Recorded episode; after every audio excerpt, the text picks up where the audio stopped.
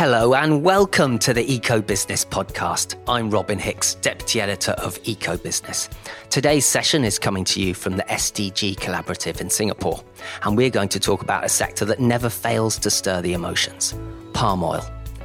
Versatile, cheap, and efficient, palm oil is the most widely used vegetable oil in the world, but is also linked to environmental and social problems in the tropical countries where it is grown. Today, we're going to discuss some of the popular perceptions about palm oil and ask how real are these perceptions? I'm joined by Anita Neville, Vice President of Corporate Communications and Sustainability Relations at palm oil company Golden Agri Resources, which is the sponsor of this podcast. Anita joined Golden Agri from sustainable forestry non-profit Rainforest Alliance in 2016. Also joining us is Cynthia Morell, Senior Sustainability Strategist for non-profit Forum for the Future. Cynthia joined Forum a year ago from UNICEF. She is currently working on a project with palm oil growers to ensure fair labour across their supply chains. Welcome to the podcast.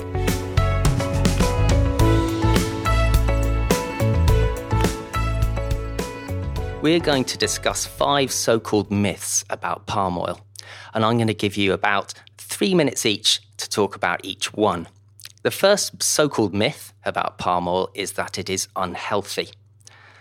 Um, palm oil is said to be high in saturated fat, and some studies have linked palm oil with cancer. Anita, what's your take on this so called myth? Thanks, Robin. Um, first of all, I think it's really important for people to understand that when we talk about palm oil and we talk about it in food and in health terms, most people in the world aren't eating palm oil in its entirety. They're eating a fraction or a portion of palm oil. So when you talk about palm oil being unhealthy or palm oil causing cancer, we really need to start with what are people actually eating and consuming on a regular basis and what are the attributes of that part of palm oil to look at the whole product, sort of raw palm oil or crude palm oil, it's actually an incredibly healthy uh, ingredient along with its other amazing properties. And it has a much more concentrated source of energy than some other vegetable oils. If we take uh, the current trend fat, coconut oil, for example, uh, coconut oil, butter, cocoa butter, for example, these all have high proportions of saturated fats. And in comparison, palm oil, which can do a lot of the same jobs when we apply it in food and nutrition, actually has a lower level of saturated fats than those very popular and commonly used oils. So it's really about understanding the basics of the product. There are other good reasons to consume uh, palm oil in your diet. It's very high in uh, carotenoids. Uh, it has uh, a lot of the antioxidant vitamin E. About 70% of the vitamin E in palm oil occurs as what are called tocotrienols anols, which is hard to say, uh, basically helps neutralize free radicals, those things that cause aging, for example. So it has a lot of um, values in terms of protecting brain and heart health. It's low in cholesterol. It's also largely trans fat free and doesn't need to be hydrogenated like other vegetable oils do. And these are all characteristics that can make it a very healthy choice. That said, like all things, we should be eating in moderation. So it shouldn't be a no palm oil, but it should be about how do you include palm oil in a generally healthy and balanced diet. Right, so on to the next so called myth. Um, Cynthia, I'd like you to go first with this one. Um, the palm oil industry causes deforestation. Now, I've seen data that uh, shows that palm oil plantations cover 27 million hectares of the Earth's surface. And some data also that palm oil is the biggest single cause of deforestation globally. Um, but what's your take on this that palm oil causes deforestation? Right. Well, I'd say that the problem of deforestation is immensely complex, and any solution around it requires a systemic approach. I'll begin with the fact that palm oil is actually not the principal source of deforestation. Uh, it might well have been for some time, but it isn't now. Um, on a global basis, clearing forest either for grazing livestock or for growing the feed that livestock needs is far more serious of a problem uh, for conversion of forests, up to 10 times more serious, according to some estimates. Uh, and if you then consider that palm oil is harvested all year round, oil palm trees produce on average 10 times of fruit per hectare, which is far more than soya, rapeseed, and sunflower cl- crops. Uh, this means that oil palm requires 10 times less land than other of the, the other three major oil producing crops. Um, it's then possible to address deforestation, or it's not possible to address it without addressing the critical issue of land tenure and security. Uh, which makes it difficult for smallholders to access financing required to buy good quality inputs, which in turn is essential for producing higher yields. Um, higher yields, of course, reduce the need to burn more forest over time to maintain those yields. Um, and of course, the difficulties in accessing financing for smallholders extends way beyond just the palm oil sector. Um, there's also the difficulty for smallholders to access uh, adequate training in good agricultural practices, which again is uh, linked to higher yields and maybe the need to burn more forest. Um, land tenure and security is also underpinned and or exacerbated by a number of related governance and accountability issues. So if you look at the issue of overlapping concessions, um, when three entities claim have the same claim over a certain piece of land, who do you hold accountable when it's been burned? Um, the Indonesian government is trying to take steps to remedy that through the One Map initiative, but it's still a long road ahead in terms of really implementing it. So I come back to my point about it being a, a, a, problem that is systemic and really requires a holistic approach. And that's why Forum works with palm oil companies through the Decent Rural Living Initiative to improve broader livelihoods around the sector. Uh, and that we're constructively trying to support the Indonesian national strategy in promoting decent work. Um, Forum is also working to launch an initiative called the Protein Challenge across the region, uh, where the aim is to rebalance consumption of animal, plant, and alternative proteins uh, in order to reduce uh, water use and pollution and also uh, mitigate issues around land use change and habitat loss. Um, so this requires the bringing together of unlikely bedfellows, looking at relationships and levers uh, that can bring about transformational change, uh, and that's our business. Okay, on to myth three palm oil companies use child labour and exploit workers. Um, companies um, such as Gar and Wilmar um, have tried to tackle uh, child labour in recent years. Um, a recent Amnesty International report shows that it's still a problem. Anita, over to you on this one. Palm oil companies use child labour and exploit workers. So, anytime you're talking about labour conditions uh, in supply chains, it's always very difficult to be able to demonstrate compliance with regulation. Uh, labor and social issues are inevitably hidden and more difficult to audit for and to look into. But there are a few things that we also need to watch that we don't do, uh, and that is making assumptions that all children on farms are being exploited in some way. And the example I would give is when I was growing up, I worked on my grandmother's property in uh, southwest Queensland every holiday that I was sent there. Now, was I exploited or was I doing chores? And this is very common across the developed world that kids help out on farms. So, one of the key criteria we need to use when looking at the role of children in plantations and in farming communities is do they have access to education? Are they going to school or are they being restricted from or prevented from going to school because they are being required to work? and is that requirement to work in order to support their family income on a family farm or in a more actually exploited way. And I think this is an important uh, aspect. Companies like GAR have very strict requirements. Our minimum employment age is 18 years. Uh, we prevent uh, child labour through a range of different practices, including you know quality control in our own estates. But providing access to childcare centres for early learning years, for example, so that women don't feel they have to take their children with them to work. They can put them in a safe place where they can get an education, they can play with other kids, they can have their childhood. That's really important to us. Being able to provide schools uh, and access to education through scholarships, also an important contribution that we feel we can make in order to eliminate children in the workforce. I think it's also important that, again, we look at the different areas in which palm oil is grown and the different risks associated with labour conditions as a result. So, for example, Malaysia does have uh, still a legacy of forced or bonded labour as a result of the need for migrant labour in their uh, workforce. It's very different to the realities in Indonesia.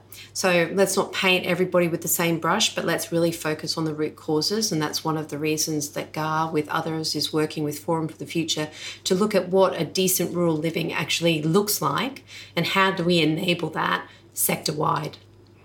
And now, Cynthia, this is very much dead centre of, of what you're working on now. Um, what's your take, um, Myth 3, that, that palm oil companies use child labour and exploit workers? Well, I mean, I'd start with the fact that a number of reputable organizations have identified this as a problem, so it's really important to take heed of that. But now that it's firmly on the agenda, I think really a productive way forward is to adopt, um, for example, UNICEF's approach, which is looking very carefully at the drivers of child labor. Uh, and this is one that's been adopted by Forum for the Future as well.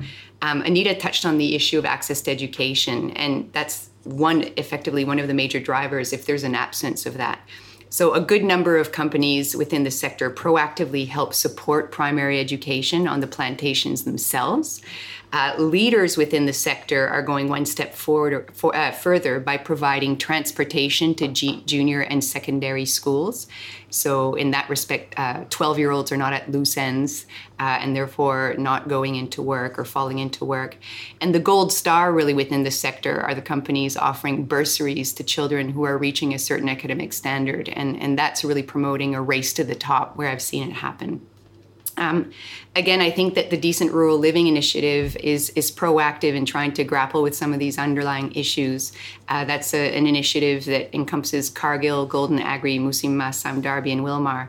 And so, some of the issues that we're looking at together is the issue of precarious employment, wages, access to alternative livelihoods, and improved uh, ICT connectivity um, I think that one of the key things that we're looking at within that initiative is really making sure that workers and their families have real choices. And so this touches on Anita's point um, that, you know, they're, they're, if kids are perhaps helping out a bit after school or during holidays, it's, it's really just as a form of maybe learning about the value of work or just accompanying their parents, but not because they need that money or that assistance to meet quotas or, or to sustain their livelihoods.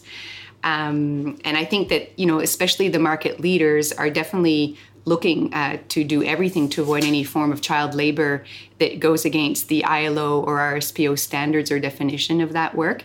Um, but again, I think that we need to look at this also through the cultural lens, a bit again, touching on Anita's point that um, you know some children coming if they're not exposed to any of the harmful aspects of the work just having a look or accompanying their parents especially in a context where childcare might not be available the alternative might be child neglect so it's it's not kind of a white or black issue uh, you need to kind of look at with look at it within its wider context interesting take. Um, so, on to myth four um, palm oil certification is failing. Now, RSPO, the Roundtable on Sustainable Palm Oil, is um, almost 15 years old. But some of the problems associated with the palm oil trade, deforestation, child labour that we've discussed already, haven't gone away. So, Cynthia, uh, if you could tackle this one first palm oil certification is failing. Yeah, I mean, I don't think that's a fair characterization. I think that certification is a valuable tool for helping move the sector forward by signposting agreed benchmarks. Um, I think the problem starts when you look at it as basically a one-stop solution uh, relied on, you know, in isolation of other me- me- measures. Um, there's another a number of reasons why you need to look at the broader picture um, because certification if you looked at it as a one you know as a silver bullet um, has too few labor inspectors to carry out the work in a systemic or meaningful way um, there's also a good number of inspectors that are insufficiently trained to identify the underlying factors relating to child labor or forced labor.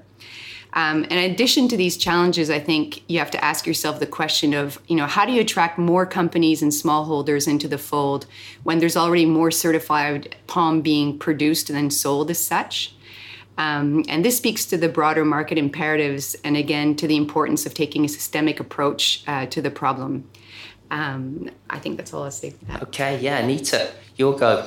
well, palm oil certification. At the risk of uh, sounding like an echo to Cynthia, um, I tend to agree that it speaks more to, I think, a, a misconception or a misplaced sense of what certification is intended to do than to whether or not the certification has a meaningful role to play. And by that, I mean we do need to stop, as Cynthia said, seeing certification as a silver bullet. It's a tool, it's a means to an end. It shouldn't be the end in itself. And by the nature of the way these standard systems are developed, with the various different components economic, environmental, social all coming to the table to try and agree. There is always a lag in where the standards will be versus where, say, the market or where you know the drive for sustainability expects us to be. So that we have to anticipate or expect that there will be some of these tensions in the discussion.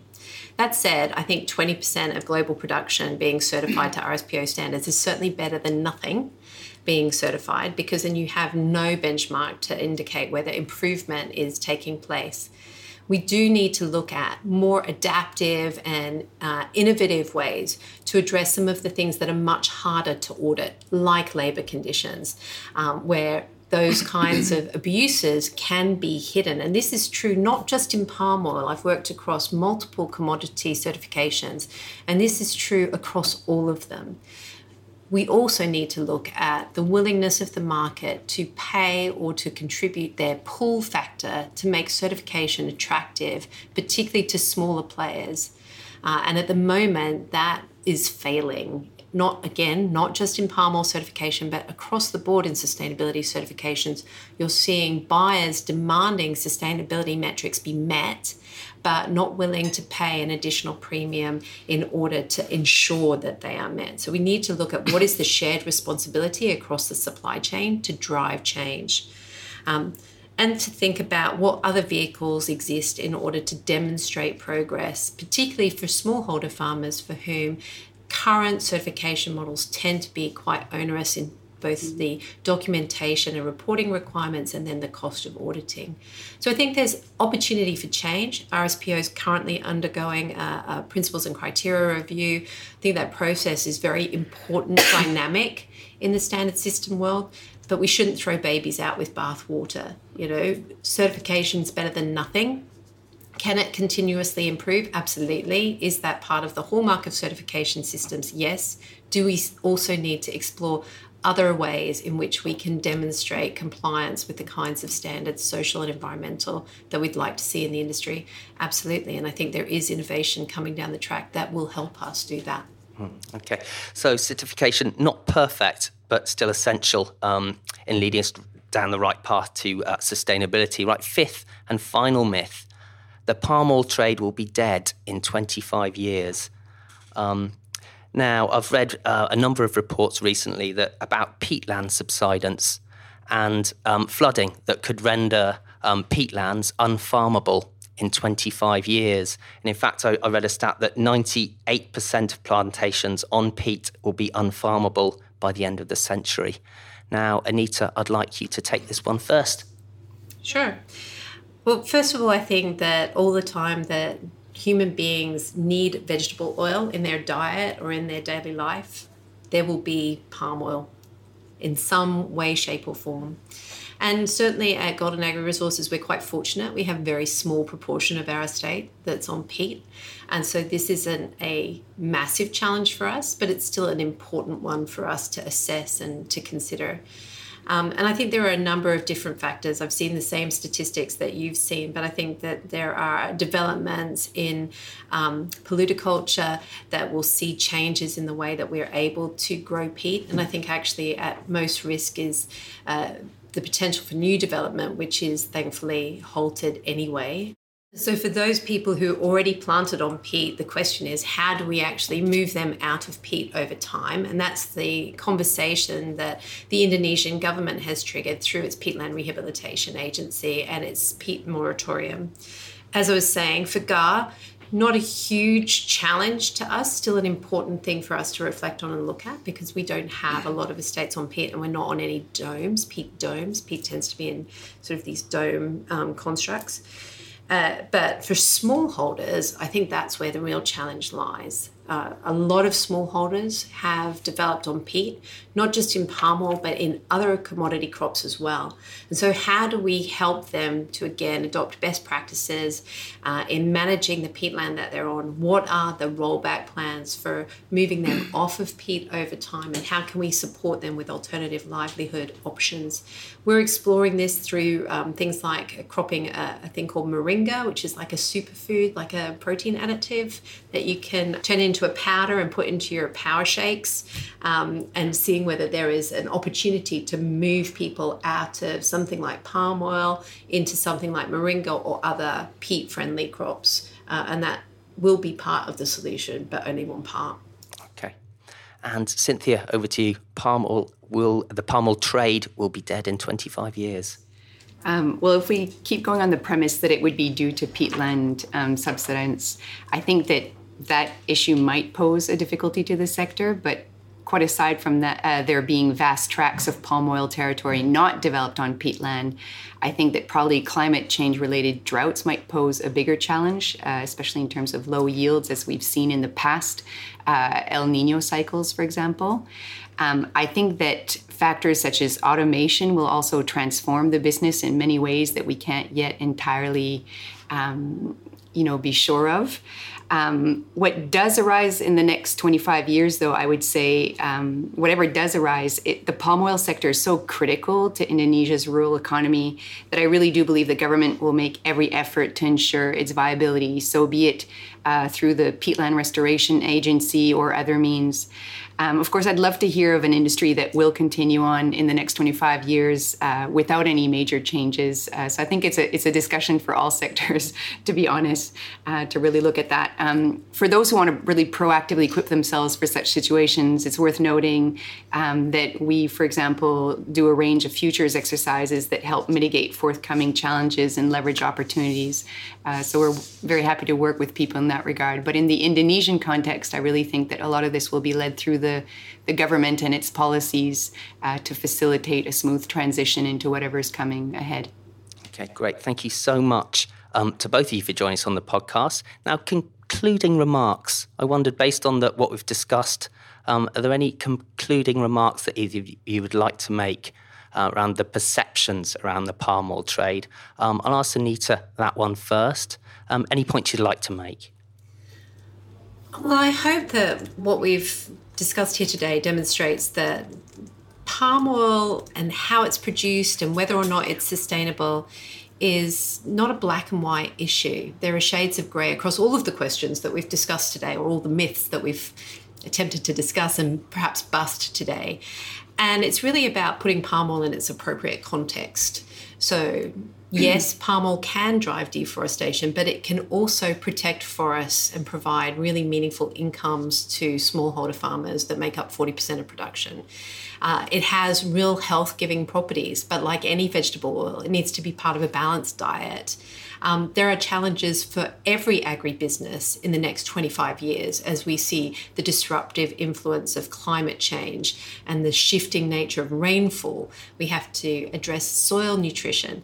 Uh, so, hopefully, what we've done today is give you a sense that palm oil shouldn't just be considered bad or shouldn't just be wearing the black hat.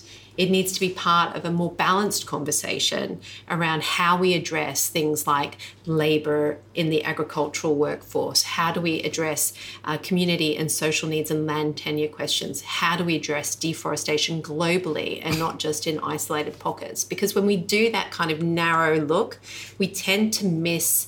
Uh, things that are coming up in our peripheral vision. Uh, and we also tend to make uh, decisions that have unintended consequences uh, and that could be worse than the solution in front of us. Palm oil still is the highest yielding vegetable oil per hectare. It has um, great health properties from a food and nutrition perspective.